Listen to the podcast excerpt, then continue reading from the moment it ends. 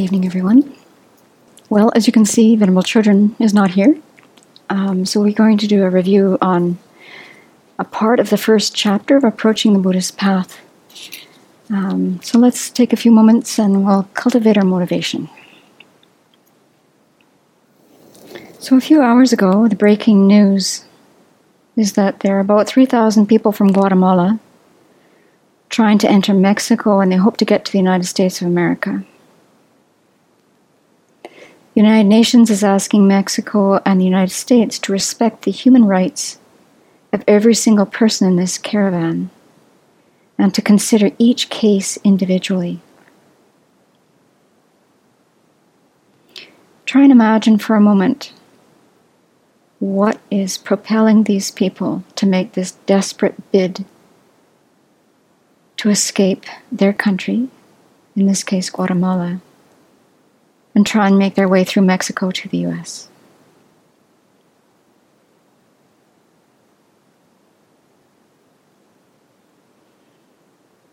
In the midst of all the things that are going on in this country,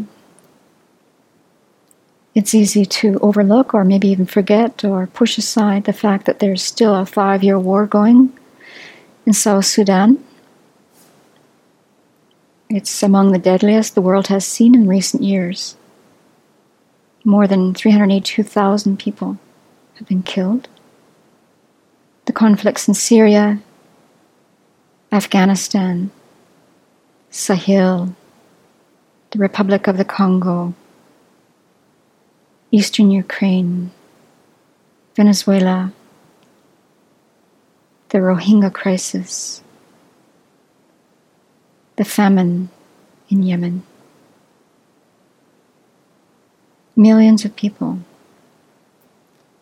are being profoundly affected by unrest and starvation.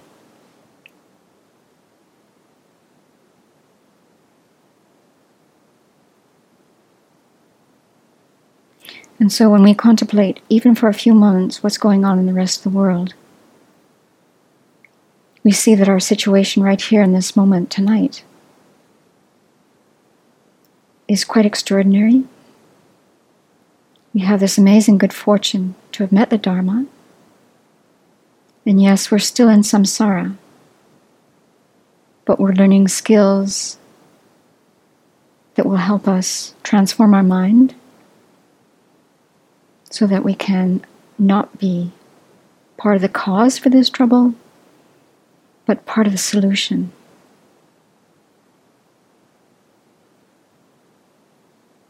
So let's really open our mind and heart tonight to listening to the words of the Buddha coming through His Holiness the Dalai Lama and Venerable Thubten Chodron and see how this profound wisdom can help us in every moment when we address our mind to how to use the teachings, we make effort, we listen, we reflect, we meditate, and we keep this far reaching aspiration in our mind and heart alive to become fully awakened. Because it's only at that point we can truly be of benefit.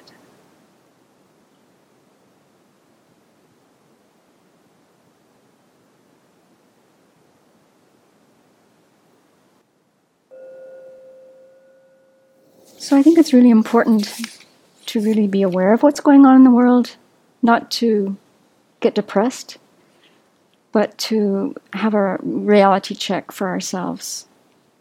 Because our situation really is quite extraordinary. For those, for those of us sitting in the room right now at Sravasti Abbey, uh, we've had enough to eat. The weather outside has been beautiful today. We can go outside and not worry about our safety we have this luxury of sitting here and listening to uh, some words by His Holiness the Dalai Lama written by Venerable To hear this incredible synthesis of both of their practices, you know, bringing us the Buddha's teachings. And, you know, so many people on the planet don't have this luxury. So many.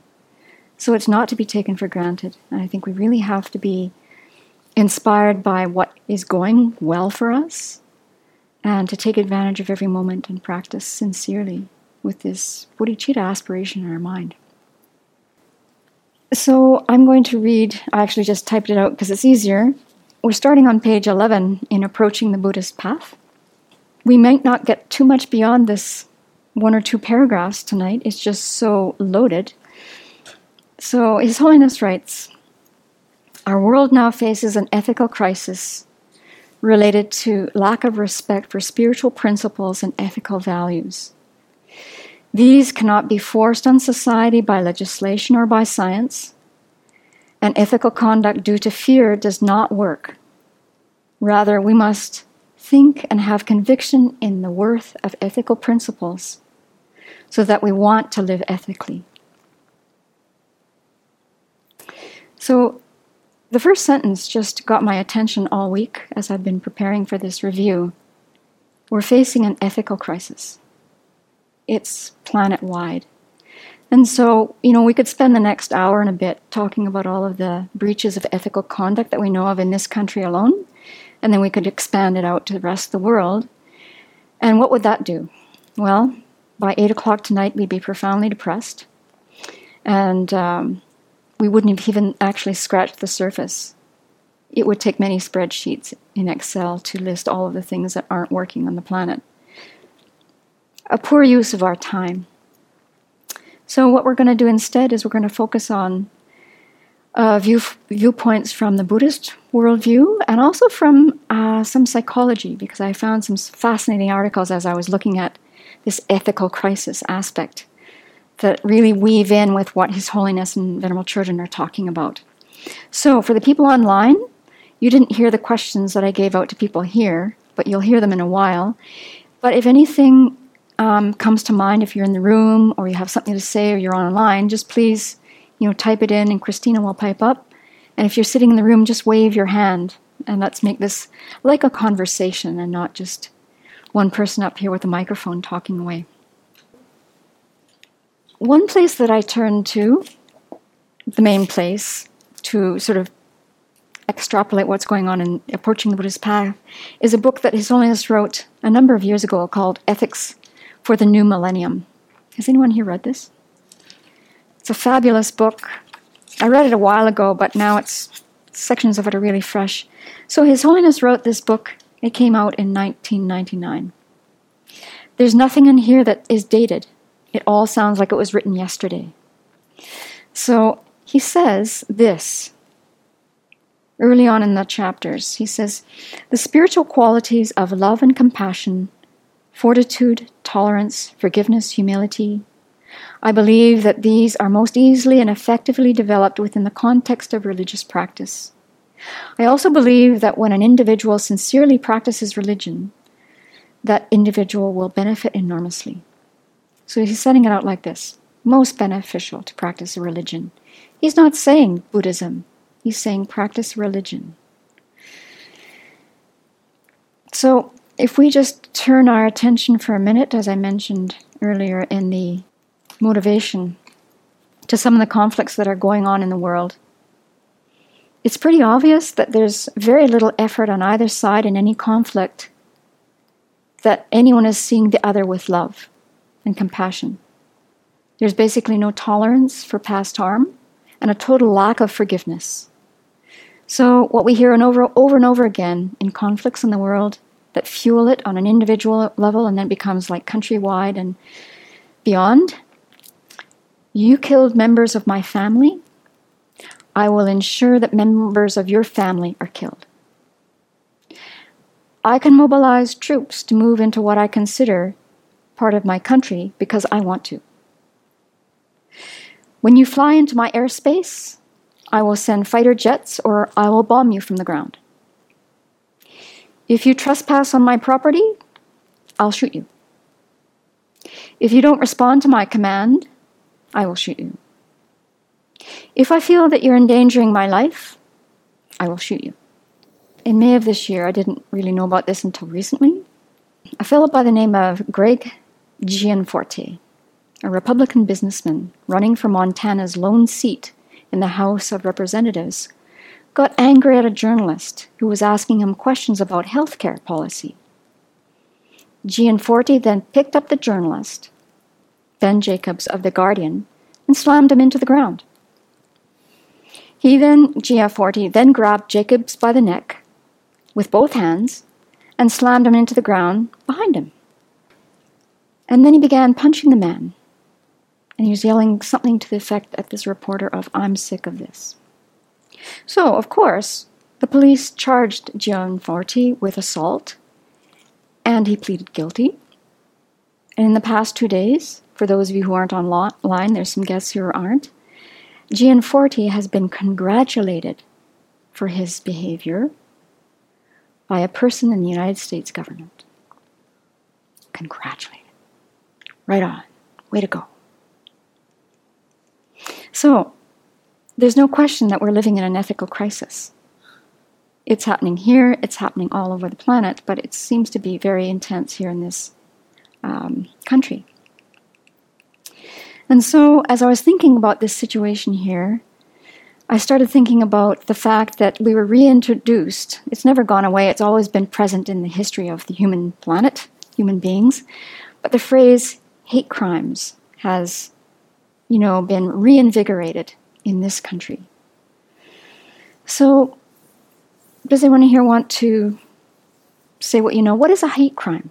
What, what comes to mind when you think of this, this phrase, hate crime?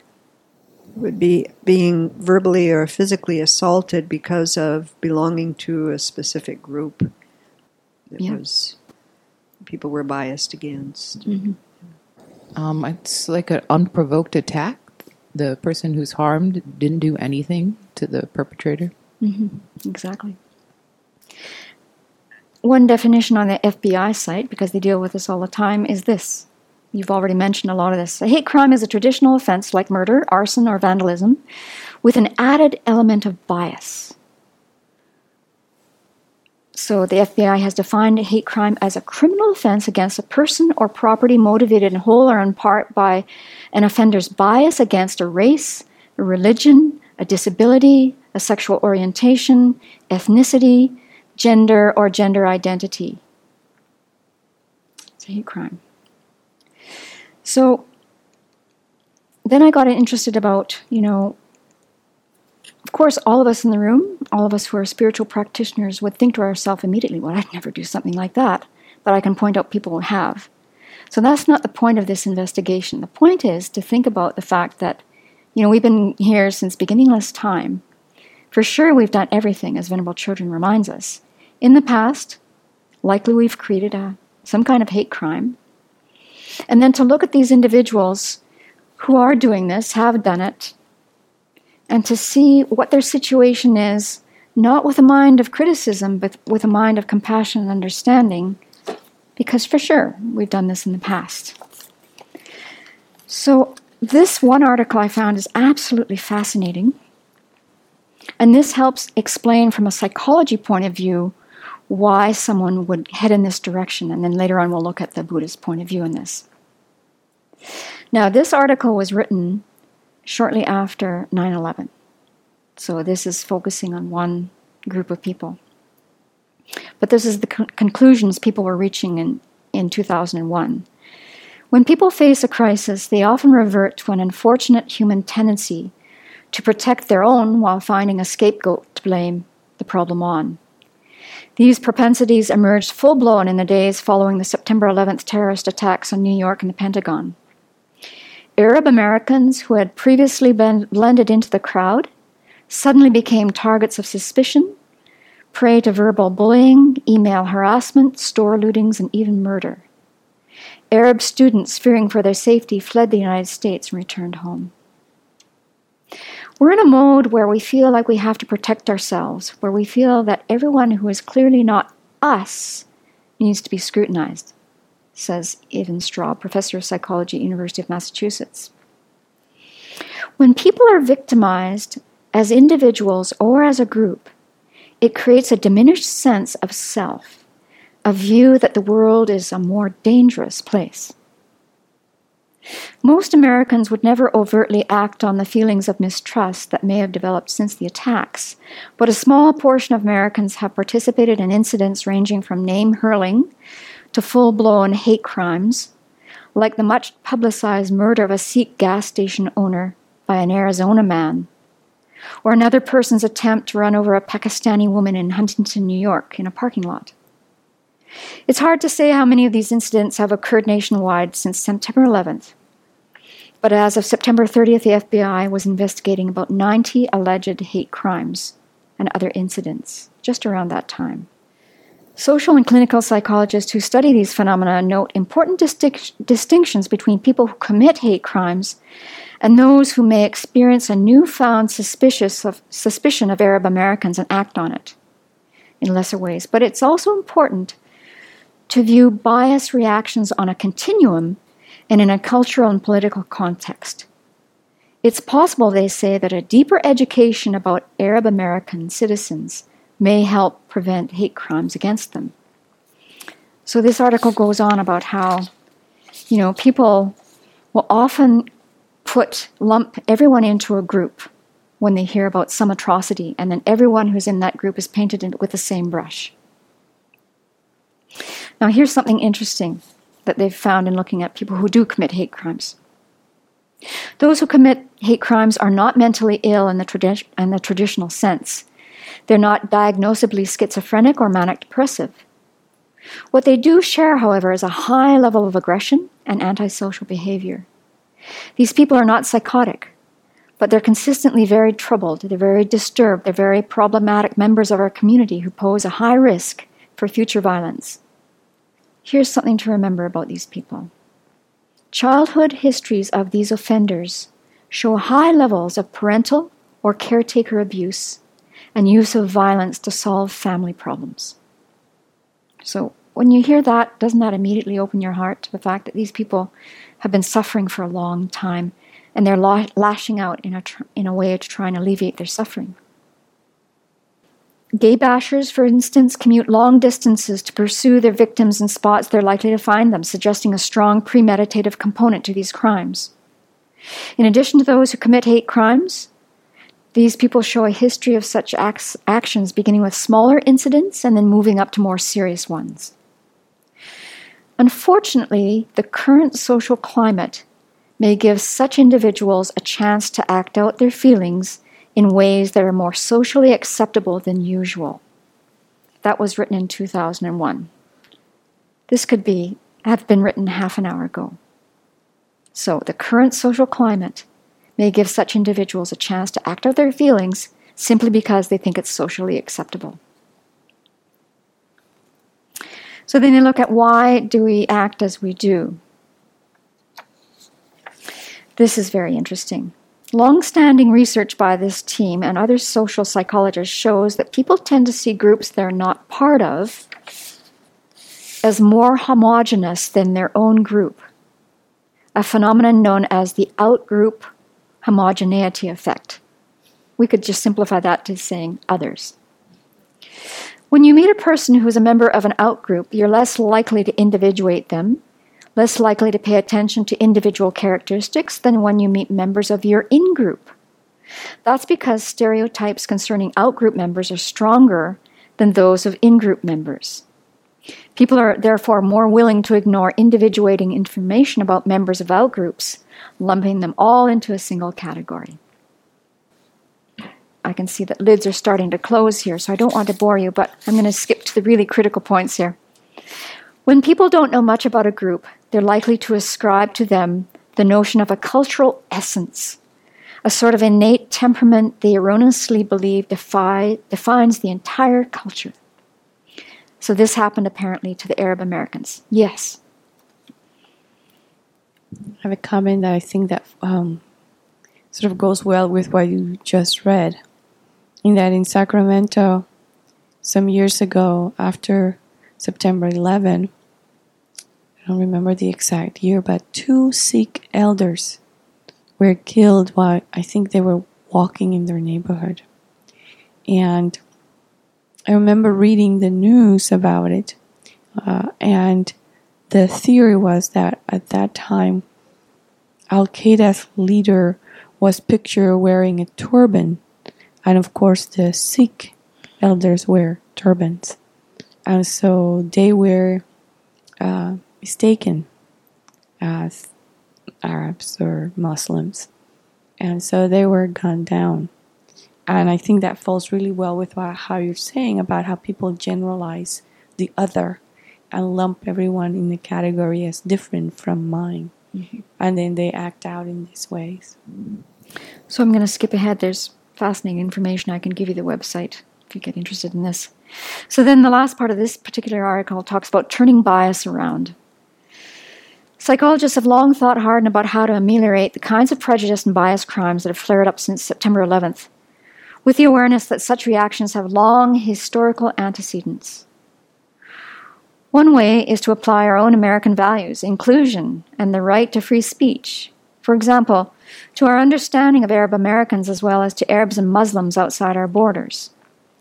The Bush administration, you may not know this, took an admirable step towards this by telling citizens it was un American to act in a biased manner toward people of other races, religions, or ethnicities.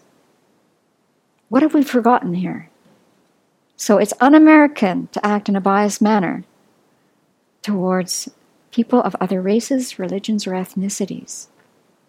Likewise, the media and individual citizens can promote the idea that we're a nation of immigrants ourselves who came from highly divergent backgrounds. How are we forgetting this one? Likewise, real contact with Arab Americans can facilitate understanding, as can learning about their culture. And from our own history, notes this one researcher, it really helps people see that we're all the same. Now, who says that all the time? Well, all of our teachers, His Holiness the Dalai Lama, Venerable Thubten Chodron. They go on to say this. So, if you're a history buff, too bad Venerable Tsultrim isn't here right now. She would probably know this, maybe. They go on to say one thing that many Americans don't know, for example, is that German Americans were scapegoating goated during World War I, and they were victims of beatings, house burnings, and other forms of violence. People were simply terrified of these people, thinking that they were going to do atrocious things. In 1917, a lot of German Americans were so frightened that they changed their names. So there's a lot of Smiths walking around today who used to be Schmidt. If we view, if we view the present, present crisis the right way, it can be an important opportunity to broaden our horizons as Americans and as world citizens. That then led me to thinking about yes, Finwalima, go for it. Everyone, come on. This is a this is a conversation tonight. I think also when we um, when we look at the other with eyes of hate and bias, we forget or ignore the contributions that they have made not just to our well being, but to the well being of the entire world. For example, uh, um, the Arab cultures um, contributed great knowledge in science, algebra, medicine, astronomy, architecture, mm, not to mention philosophy, poetry. And it's like all of a sudden we forget that. We forget that many of the things that we enjoy originated and are possible because of the thinking, because of the work, because of the effort of people in other cultures, countries, and areas of the world. And so it's just, um, I think when you talk about, when we talk about ignorance in Buddhism, there's also another kind of ignorance, mm-hmm. not to be aware of how other cultures have contributed. Mm-hmm to our yeah, well being. Excellent point. Thank you. So then that led me to remember a conference that Venerable Chini and Venerable Tsultrim and I went to in December of 2016. Um, right after the November election, and this is not a political talk tonight, I'm going to just tell you that, but these are just the facts. There was a spike in hate crimes. And this led some people in Spokane, Washington to quickly organize with the Gonzaga there's a hate institute there. Um, and they organized with um, a number of groups, people in Spokane. Let's see, where is it here? So that was organized with, in conjunction with Gonzaga, the Spaith, Spokane Faith and Values, the Spokane Interfaith Council, the Spokane County Human Rights Task Force, and the Gonzaga Institute for Hate Studies. And so we got an email, I don't know, two days before this um, talk on Saturday that year. And so we we jumped at the opportunity to come. We phoned the right people. We found found out it was sold out. Sorry, you can't come. Then we phoned another right person. He said, "Please come." And so it was a, an evening at Gonzaga where there were many breakout groups, and these are all groups being hosted by people who are in representing minorities. And I can't tell you the warmth and the the communion that was going on there. Were you there, Tracy? It was like there were people from all faiths and groups just converged at Gonzaga. And then we were split off into different areas and rooms and hearing different people talk about their experiences with, you know, hate crimes and what to do about it. And it was so uplifting. And uh, one of the breakout groups that I went to was hosted by the Muslim people in Spokane. So I went to the room where it was, and it was um, a medium sized room and it started filling up and it started filling up and pretty soon the room was full and we had to move to another room so that was more room and i was just rejoicing that so many people wanted to know what's going on for our muslim brothers and sisters in spokane and you know across the country and so the people who spoke at that session were very eloquent they were in a very peaceful state of mind. They were not making accusatory statements at all. They were describing what was going on for people in Spokane who are Muslim and people right across the continent since the election. So this was less than four weeks since the election. And there was just a spike in this kind of activity. So we're talking about ethical conduct here and this crisis. So someone who was speaking that night was pointing out that um, the number of hate crimes committed in 2016 reached a five year high, fueled by a spike around the November election. The Anti Defamation League reports that anti Semitic activity, such as harassment and vandalism of synagogues, rose 57% from 2016 to 2017. 57% rise. The Council on American Islamic Relations tallied a 24% rise in anti Muslim bias incidents in the first half of 2017. So, when people are looking at this kind of activity, the comment made by Brian Levin, who is director of the Center for Study of Hate and Extremism at California University, said the dry kindling was already there. The president's invocation of various negative stereotypes has both coalesced, solidified, and in some ways normalized the stereotypes in a mainstream discourse. This is what's going on. So then I got very curious about, you know, okay, so what's going on in my mind when I read things like this? And then I meet people of different cultures all the time in different situations. And I got thinking about a friend of ours who does diversity training. And I remembered her sending us a link about how to start you know, digging at exposing our hidden bias because we all have biases. And as spiritual practitioners, as Buddhist practitioners, we're working hard at, you know, equalizing everyone and getting rid of that, but we have a lot of hidden bias. So there's this one test out there that was developed by Harvard researchers, and it's called Test Yourself for Hidden Bias. So I tried this yesterday, but it wasn't the best situation because I was answering the phone, I was answering emails, and I was trying to do this test on my iPad. And then I saw that I wasn't doing it fast enough. You're supposed to do this test, and you can hit these places on the screen with your fingers, but you're supposed to go really quickly. And that's the one aspect of the test that can expose these hidden biases. And I was going too slowly and being a Buddhist. So, you know, the the adjudication I got was like I was sort of on automatic and I was, you know, trying to be friendly. But I thought you might be interested to hear the kinds of topics that you can explore with this kind of test. And then maybe you can find people in your community and do diversity training with them to, you know, expose this. Because if we don't know what our biases are, well, I'll ask you the question in a minute. So here's the, some, some of the topics you can, ex- you can explore. I looked at uh, Arab, Muslim, and other people.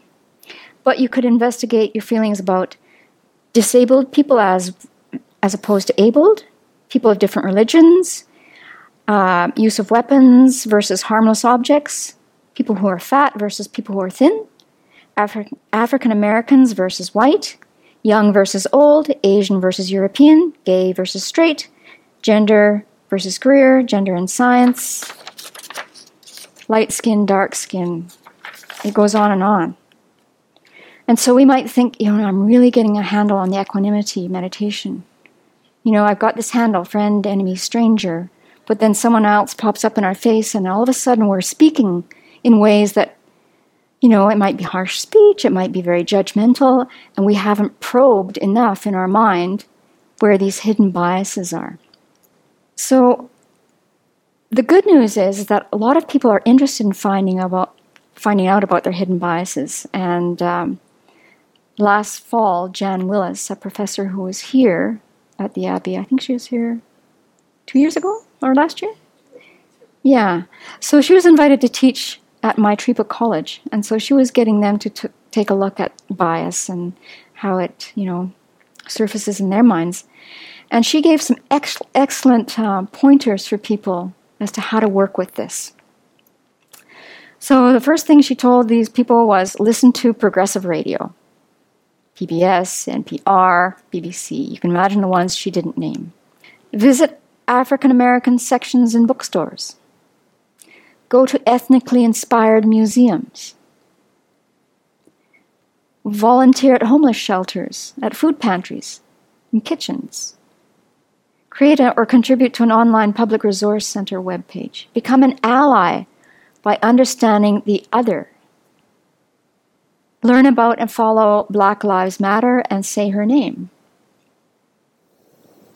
When, when I did this test, what's very interesting in doing the test, even if you try and manipulate your answers and try and be a virtuous person, you can't help but notice that your mind is leaning sometimes in a certain direction. And it's just horrendous to see that. But it's so helpful. And the people who devised this test said, you know, they devised it for research purposes. But they did say this if you take some of these tests, the effects of the test, regardless of your score, will stay with you for quite some time. And it'll probably encourage you to do more investigation in your mind. So, one thing that I ask people to ask about, to think about here, and to maybe share right now is when you've encountered bias in your own experience, what did you do to work with it? Or maybe you've done some training or you know about fields in your line of work that uh, there are certain techniques out there to help you work with bias and how to overcome it. Because the hidden bias is what drives us to commit errors in our ethical conduct. So I know you haven't had much time to think about it. Biases we have. It's easy to point the finger. But what about the biases we have? Well, one of them is is that when I was here at the Abbey, we had all of our young adults here from the first few years. Every once in a while, I would have a conversation with our young ones that would say that elders have got to work a lot harder on gaining their respect. That just being an elder in the world, or older, quite a bit old, like a few decades older, having some life experience under your belt, having some you know, hard knocks and successes and stuff, did not, in a lot of their minds, automatically assume that you get respect from young ones. That that didn't come with the territory where, on generationally, the way that I was raised, parents, elders, quote, authority figures, just by the fact that they had been in the world longer than me, it was just sort of an assumption that you would give them some garner of some respect. So um, I would argue with them a lot about that. And then I found out that after those first few conversations, the first few young adult uh, course that we had here, I didn't. I found myself being um, wanting to. I was a little bit distrustful of them. Mm. Um, there was a little bit of I guess because it was just a generational difference, but it was like you, you have you have to prove you have to earn my respect no matter how old you are, regardless of who, what you've lived, whatever. When it comes to me, you have to earn it. And I was really turned off by that. Mm-hmm. And in, in those particular two young people, it really, I just kind of pulled back. I felt sad about it. I, mm-hmm. I don't think I don't know if it was pride or not, but there was just some wanting some sort of acknowledgement that you know when you're 30, 40 years younger, older than somebody, there might be something in there that you've learned that maybe would come in handy. So I found that I have a little bit of an ageism bias mm-hmm. sometimes with younger people if they've got that particular attitude. I don't see it as much anymore, and I've certainly tried to work on mine with not making that expectation that this is a gen- different generation and that they have different expectations of people. They want to they want to be met and they want to meet people sort of straight on, fresh on, with not having assumptions about who they are supposed to respect and who they're not. So I've been working on my own bias, but I did recognize that I have this ageism bias at at certain times when I get into certain conversations with young ones.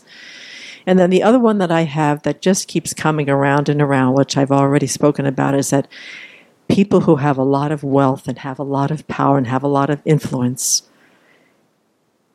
I just want them to take a lot more responsibility for how much more influence they can have in the world. And when they don't take care and they harm or the self interest becomes so out of proportion to the amount of wealth that they have, I get really, really biased against them. So, wealthy people, powerful people, influential people who use that as more for self serving, self interest, sometimes at the cost of people that are more vulnerable, more marginalized, I just really get really, really biased and really angry towards them. So those are my two mains that I've been working on for a while. Thanks very much, Kate. So I have noticed um, several biases in my mind. Uh, big one is uh, people who use recreational drugs, and um, I find that I am quite intolerant in that regard. Um, and I find that that puts me at odds with quite a bit of the younger generation who have grown in a more uh, open and tolerant era than I did. And so I have a problem with that, um, which I'm working on. I also am very judgmental of people who own guns. Uh, to me, that's a big uh, thing that I have to work on to normalize, especially because in California, I think I um, quite didn't know that people own guns and had, I mean, their culture is different in regards to guns in California, I think, than here.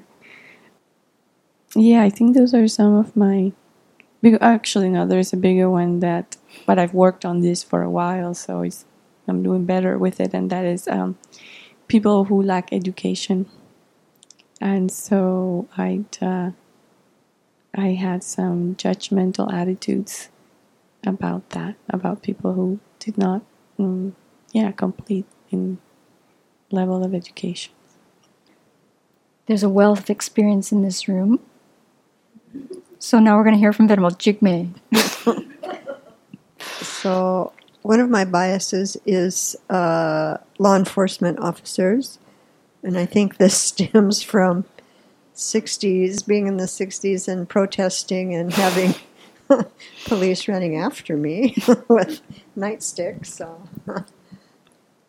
yeah, I have to work with my mind a lot too, and it's there's bias and there's also fear. Mm-hmm. Yeah, so a lot of times, and to me, under the bias is fear mm, more more than not, and then also um, people with guns. Also, um, one day I was filling the car up in uh, when I was in Idaho, coming back from Coeur d'Alene, and the guy next to me was filling up his truck, and he had a, a holster and a gun on his hip, and it's like okay, let me go to another gas station, you know. so that was just pretty much pure fear. But, you know, I thought about that one and I thought, you know, isn't it interesting how in that moment I'm fearful? And this guy is wearing this gun because he's fearful. Mm-hmm. So here we're the same. You know, it's so Yeah. interesting. So while you're thinking of the story that you're going to share, everyone in the room, when I was still teaching, I'm going to get to you next. Everyone's going to get a turn, don't worry. I discovered that I was really um, biased against people, families, when I heard that their children had been taken away from him, them by social services because of their physical abuse towards these kids. And so there was one night that I had to face this, and it really helped me with this bias. So it was the, you know, the thing that everyone doesn't like to do, meet the teacher, you know, parent teacher interviews. And we had actually transformed this kind of meeting so that it was the kids showing their parents their work, which really, really made it actually joyful, if you can believe it. Um, so I had this long list of people, and I knew that the mum at the end of the list was probably not going to show up because she was in that category of people who had her children removed because of past abuses, and her daughter was in my class, and um, I just thought, yeah, she said she's going to come, but probably not. And um, this was in 2000 and let's see, when was it? 2005. So, you know, and it was Canada too, and we didn't have this idea of school shootings or people coming in and being dangerous. But her her meeting time with me was actually at eight o'clock at night. And I clued in at about 7:30 that night that everyone else had left the school. Their interviews were over, and I was the only one left in the school. Even the janitor said goodnight. And so I thought, well, you know what? I know the one door is open because he told me which one is open. And I thought, yeah, she's not going to come. She's just not going to come. And I didn't really want her to come. So, you know, I wait around, eight o'clock comes and goes, and I go and try and figure out how to lock the door, and I can't lock the door. So then I have to call security. And as I'm walking back to the room, I hear these running footsteps coming down the hall. Miss Becker, Miss Becker, I'm here. so here's the person I'm feeling this tremendous aversion for. Tremendous aversion because of what I've heard that she's done to her daughter, my student. And I'm realizing now that we're in the building alone. It's a very big old school. So she flops down in front of the chair in front of me, and I said, Hi, how are you? And she said, Oh, I'm just exhausted, but I'm so glad I'm here. And I'm thinking, hmm, Glad you are. And so I just said, you know, I started telling her about her daughter, who was doing really well at that point in time. And this was actually a special ed class. But I could just tell I was feeling this tremendous aversion for this person and no open heartedness at all. And for some reason, she didn't want to talk to me about how her daughter was doing. She wanted me to hear about how she was doing and how she had turned her life around in the last five years. And I just thought, okay, you know what? I don't care how long this is going to take. I better sit here. So for the next 45 minutes, she told me about the fact that she had gone back to school. She was taking carpentry. She had gotten all of her children back. She was really sad about her past with her children, but she had kids really young. She was completely stressed. She was raised in an abusive family. She didn't know what else to do. And it, the only way she could keep her kids in line was to beat them. And this gave her tremendous heartbreak. And that she was also part of her schooling, and her financing was hinging on her going for therapy, which she was doing. And you know, by the time she left, it was like we were best friends. I mean, this, this is what His Holiness is talking about this research on how we don't know much about a certain group of people or a person, and our mind just paints them in this little narrow little box, and we don't see their humanity. And she shared with me her life to that point, and that she was so grateful that her daughter was going to school, and that she had what her mother hoped was a different kind of, you know, traje- trajectory into the world and her hopes for her other children and the rest of her life. And I was so glad that, you know, she gave me this gift. Um, the bias I can think of is quite curious, um, and it has a lot to do with just my interactions with people from a particular race and age and group, right? Uh, it's against uh, middle aged white men. um, and I think because I'm just thinking back on my own experience when I first went to France when I was 18 on uh, to visit a friend, and I stayed there for a month. Every time I went to the park, some middle-aged French guy would come and try and talk to me, and I was I would innocently try and practice French and realize, wait, this is not going where I think it is. So already very uncomfortable. And then in my early 20s in Singapore, I used to go uh, clubbing. And at all these clubs, you would see a lot of middle aged white men hitting on young Asian women. And I just found this disgusting, shocking, puzzling. Like, I, I, you know, the whole like racial dynamic was so weird to me. And then when I when I had my first job, uh, I had a supervisor who was a middle-aged white man who sexually harassed me, and I quit that job. So, you know, in my head, everybody in that category was like an evil perpetrator person. like, ugh. Yeah. Uh, and I had school teachers who were uh, middle-aged white men who also had inappropriate relationships with students. So, you know, everything in my mind was just collecting this data, filing them in that category. And it was there, and I wasn't entirely aware of it until I came to the Abbey. And then I met middle-aged white men. yes, you did. Who were very nice. it was really funny. I could I could really see it here. You know, I met one of our Abbey friends, and the, immediately I saw this person and thought, ugh. And then we had to sit opposite from each other at this small table in this room, and I was like, oh no, what are we ever gonna say to each other? We talked about each other's families. And the next time I saw this person, they were with their child and they were so kind to their child. And I was like, oh, come on, you know, come on yeah, so that really shook up my my. I, it helped me see my bias that I had been carrying for a long time, and the anger and having to release that. Mm-hmm. Yeah. I have um, some bias, and I um, overcome came it mm, step by step. I'm not still over it, but um, people, men were, um, especially men, were sexually abusing children and also women.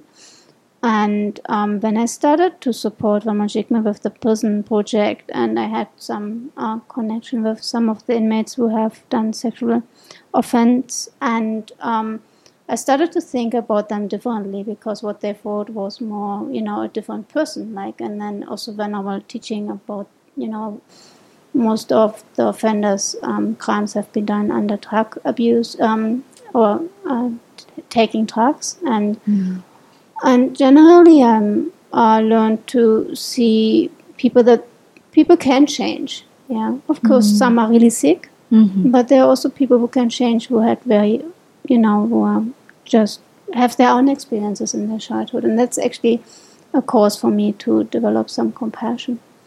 That's still challenging, you know, when mm-hmm. they're very when men abuse children. That's really hard for me to mm-hmm. get over it. So, um, in my work, I've been interested in medical intuition. And mm.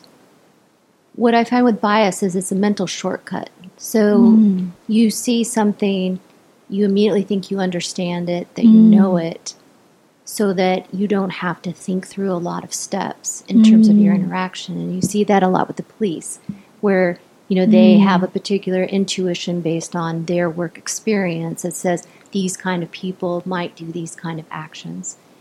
And so um, I find in medicine that that's the same thing. You know, like emergency room doctors have mm. a particular bias, um, especially like against people with mental illness. And mm.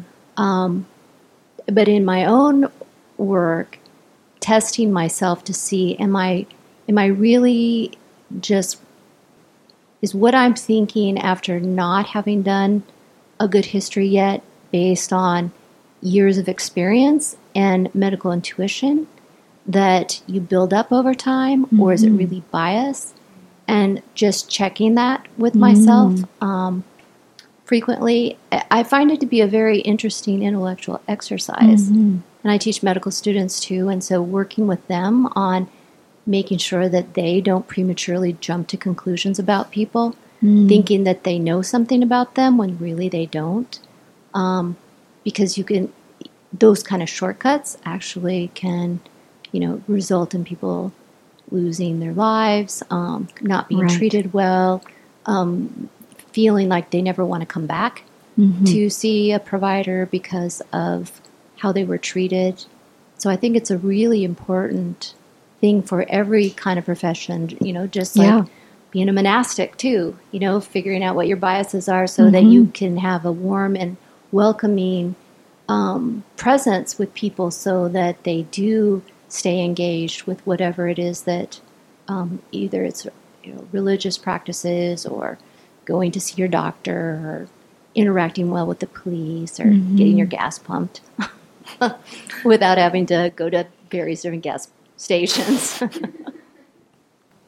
So, Abbey, we have a lot of guests coming here, and they're from different backgrounds. And so I've been able to see how my mind makes people into other. So I'll pick up on some quality that they have and kind of push them away. And I thought that this is pretty ridiculous because um, if we weren't at the Abbey and I met them and they were Buddhist and they told me that they were Buddhist or, you know, interested in Buddhism, I would be thrilled to meet them and I would love them so much. It's just like the context matters, but the fact is my mind is always looking for reasons to distance, or it seems this is a habit that I have, um, trying to pick on things that make other people different, and it's especially strong with the white men, as Venerable Damcho said. And you know, I studied sociology and colonialism, and so I have this kind of you know deep resentment against um,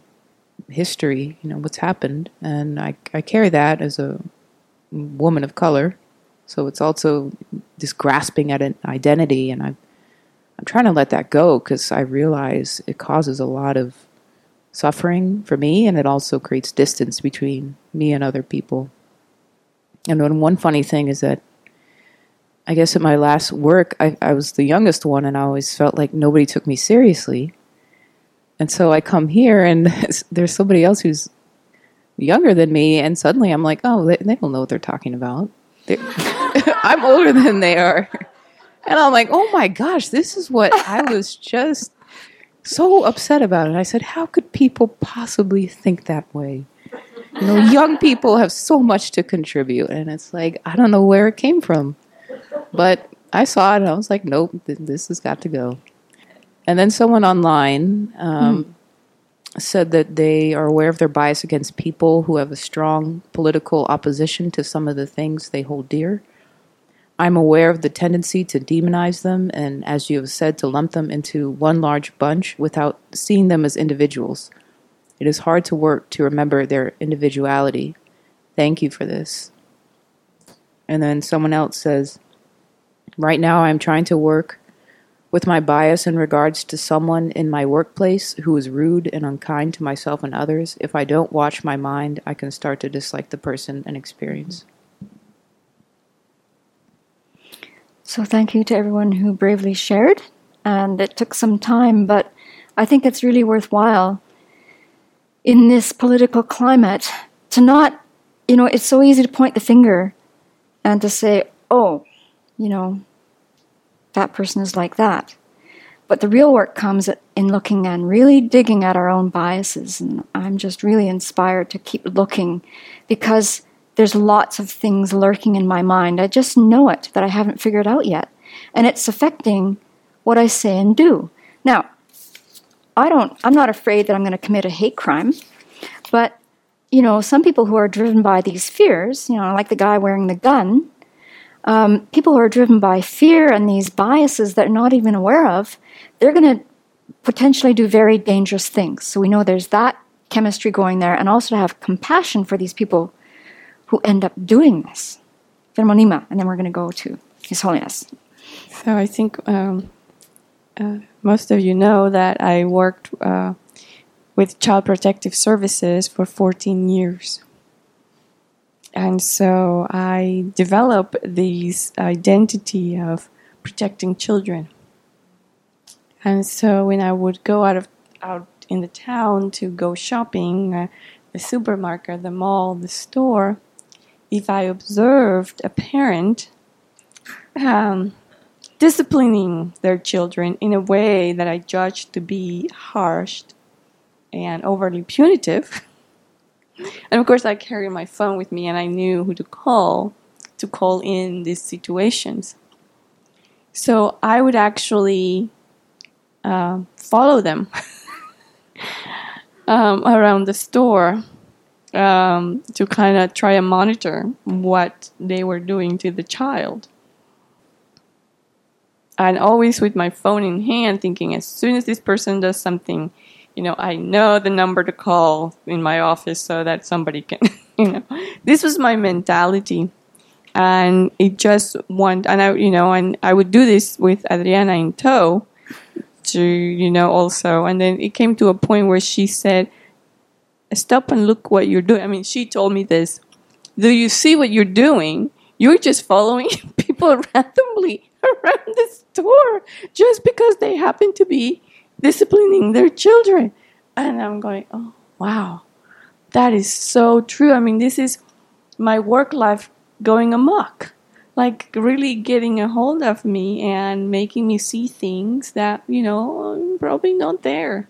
So I had to really stop and look at how my mind was working with that whole scenario. And it took me so, it was so hard to stop doing that, to just like walk away from the scene or from the situation. And I can see how, you know, maybe for some policemen, uh, that some of that minds also run mm. in in their um, lives because they're seeing these things over and over and over again. And so, yeah, it was an eye opening experience for me to see how my mind was sort of running mm-hmm. amok with that. Yeah. yeah. Thank you. So, in this book by His Holiness, Ethics for the New Millennium, there's a chapter called The Ethic of, of Restraint. And um, it's just really is so very helpful to hear this point of view, and we know this, but it's beautifully said. He says, I believe that developing the compassion on which happiness depends depend, demands a two pronged approach. On the one hand, we need to restrain those factors which inhibit compassion. On the other, we need to cultivate those which are conducive to it. As we've seen, what is conducive to compassion is love, patience or fortitude, tolerance, forgiveness, humility, and so on. What inhibits compassion is the lack of inner restraint, which we have identified as the source of all unethical conduct. Lack of inner restraint. We find that by transforming our habits and dispositions, we can begin to perfect our overall state of heart and mind, that from which all our actions spring. The first thing, then, because the spiritual qualities conducive to compassion entail positive ethical conduct, is to cultivate a habit of inner discipline. I don't deny that this is a major undertaking, but at least we're familiar with the principles. For example, knowing its destructive potential, we restrain both ourselves and our children from indulging in drug abuse. However, it's important to recognize that restraining our response to negative thoughts and emotions is not a matter of just suppressing them. Insight into their destructive nature is crucial Merely being told that envy, potentially a very powerful and destructive emotion, is negative cannot provide a strong defense against it. If we order our lives externally but ignore the inner dimension, inevitably we will find that doubt, anxiety, and other afflictions develop and happiness eludes us. This is because, unlike physical discipline, true inner or spiritual discipline cannot be achieved by force, but only through voluntary and deliberate effort. In other words, conducting ourselves ethically consists in more than merely obeying laws and precepts. So, further on in the book, he says this Negative thoughts and emotions are what obstruct our most basic aspiration to be happy and to avoid suffering. When we act under their influence, we become oblivious to the impact our actions have on others they are thus the cause of our destructive behavior, both towards others and to ourselves. Murder, scandal, and deceit all have their origin in afflictive emotion. This is why I say that the undisciplined mind, that is, the mind under the influence of anger, hatred, greed, pride, selfishness, and so on, is the source of all our troubles, which do not fall into the category of unavoidable suffering like sickness, old age, death, and so on. Our failure to check our response to the afflictive emotions opens the door to suffering for both ourselves and others. So, this book continually comes back to the fact that we have to cultivate this inner discipline. We have to use restraint. We have to start identifying our afflictions and employing the antidotes to the afflictions. Because otherwise, we're just going to be stuck. He goes on to say, to this end, we need to pay close attention and be aware of our body and its actions. Be aware of our speech and what we say, and of our hearts and minds and what we think and feel. We must be on the lookout for the slightest negativity and keep asking ourselves such questions as Am I happier when my thoughts and emotions are negative and destructive? Or am I happier when they're wholesome? What is the nature of consciousness? Does it exist in and of itself, or does it exist in dependence on other factors? We need to think, think, think. We should be like a scientist who collects data, analyzes it, and draws the appropriate conclusion. Gaining insight into our own negativity is a lifelong task, and one which is capable of almost infinite refinement. But, he says, unless we undertake this task, we will be unable to see where the necessary changes need to occur in our lives. As we know, His Holiness has been interested in this concept of secular ethics for quite some time now. And uh, Geshe Dadul, who was here in September, um, was telling us about this new curriculum that's being developed. Because His Holiness keeps saying, you know, there has to be this change, it has to come really at a grassroots level and where best to bring about this change, but you know, in schools. And it has to be a secular approach at this point to address this ethical crisis. Um, so when Geshe Dadul was here, he shared this postcard with us, and it's uh, this curriculum that's been developed over the past few years that they're now testing out the whole concept is called See Learning. And this curriculum is going to have a big launch next year in New Delhi in April of 2019. So here's the thinking that uh, His Holiness has been asking people to put into motion. See Learning is a new K 12 education program providing high quality, easy to use curricula and resources for educators and students developed at Emory University and emphasizing holistic child development. It's called See Learning, uses the latest insights from scientific research to build upon and expand best practices in social and emotional learning programs. It includes new topics such as attention training, the cultivation of compassion for self and others, resiliency skills, systems thinking, and ethical discernment. So the hope is is that once this program is launched next April, that people all over the world will get interested. It's very challenging if you've been a parent in a school system to see new curriculum introduced. The usual response from the teachers is that I have to do something else. I've already got this much to do. But His Holiness is hoping that, you know, with schools showing changes in students, that, you know, it's word of mouth, that people get excited about the changes that that they're seeing in schools. And certainly, I think that this is very exciting, and it's kids who can really bring this change about. And I saw this in two areas when I was teaching. The one place that we put a lot of effort for a while was not smoking. And so the kids from grade, actually from kindergarten, right through to grade 12, got this health part of the curriculum that focused on the disadvantages of smoking. We had people come and visit the schools who were actually dying of cancer from smoking. There was a big push. And so the kids would go home and tell their parents and harass their parents who were still smoking, and they'd be telling them the latest statistics. And all kinds of times I would hear my colleagues tell me, you know, the parents are coming, they're saying to us, you know, well, I had to quit smoking this week because my child just won't leave me alone. And they're telling me all these scary statistics. So you know, the kids are going to take it and fly with it. They're going to be the ones who make the change. And then the other place we saw this was with recycling.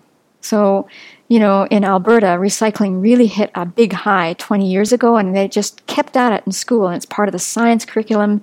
And kids in every grade and every schoolroom, they're recycling and reusing. And we'd hear the same things. The kids would go home, they'd go through the garbage like they, they do here, and they would put out, pull out the things that were not garbage, and they would harass their parents. You know, we can't do this to the planet. So I think the big hope is that, you know, the kids will be the leaders here too um, and make this change. Um, earlier this year, His Holiness was at a meeting of educators in India, and um, the article is talking about him being the pioneer of secular ethics for the 21st century.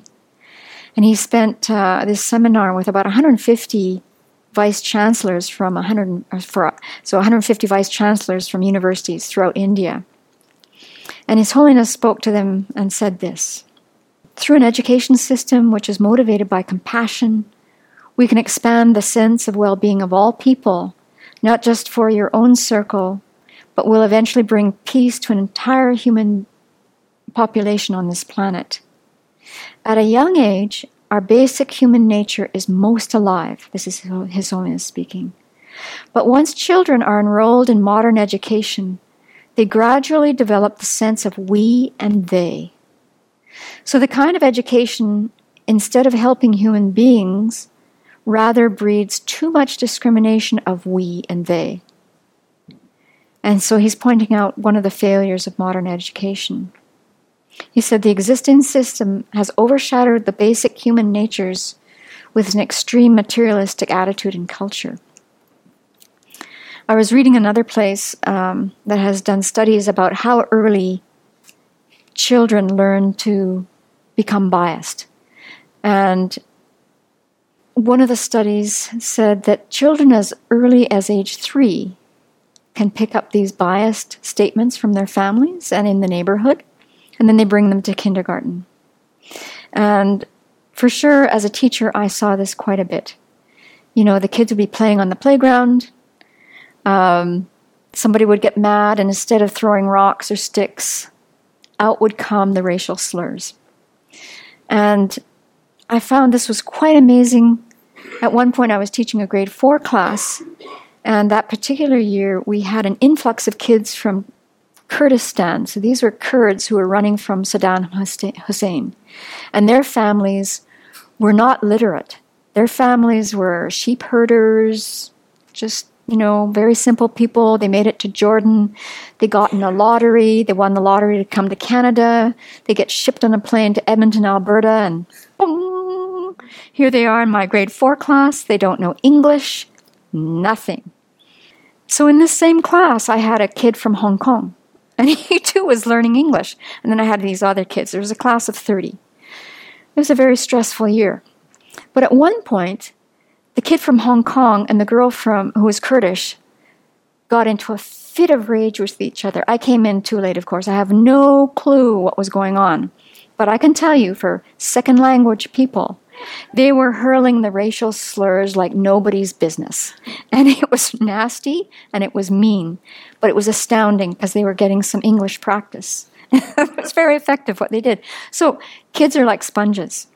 And I think the concern with His Holiness is that you know, let's get these kids when they're really young. Let's teach them about, you know, seeing everyone as equal and valuing people regardless of their color, regardless of their education or their ability to speak English or whatever, and get this curriculum that's K to 12.